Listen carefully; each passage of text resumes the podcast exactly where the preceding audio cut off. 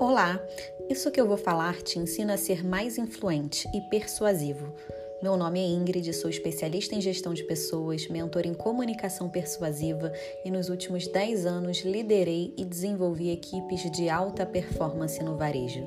Três passos para obter uma comunicação persuasiva. Passo 1: use bem as palavras. Essa é a chave. Passe para frente todo o seu conhecimento com bons argumentos. Mostre que você acredita no que você está vendendo. Mostre que você tem domínio, propriedade sobre o assunto que você está abordando. Passo 2. Solução.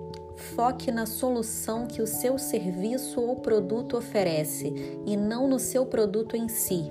Você precisa entender que as pessoas não compram coisas simplesmente por comprarem, e sim pelo que elas representam, pela emoção que aquele produto ou serviço gera na vida daquela pessoa, pela conexão que ela criou com aquela mensagem, com aquela abordagem. Então, foque na solução, foque no passo a passo para solucionar alguma dor da pessoa, foque na conexão que você vai gerar com aquela pessoa, foque na emoção que o seu produto ou serviço vai gerar na vida da pessoa. Passo 3 confiança.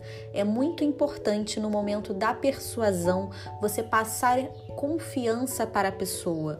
Isso vai depender de como seu corpo está se portando no momento daquela mensagem. Qual é a linguagem corporal que você está passando? Se atente à linguagem corporal que o seu corpo comunica ao outro.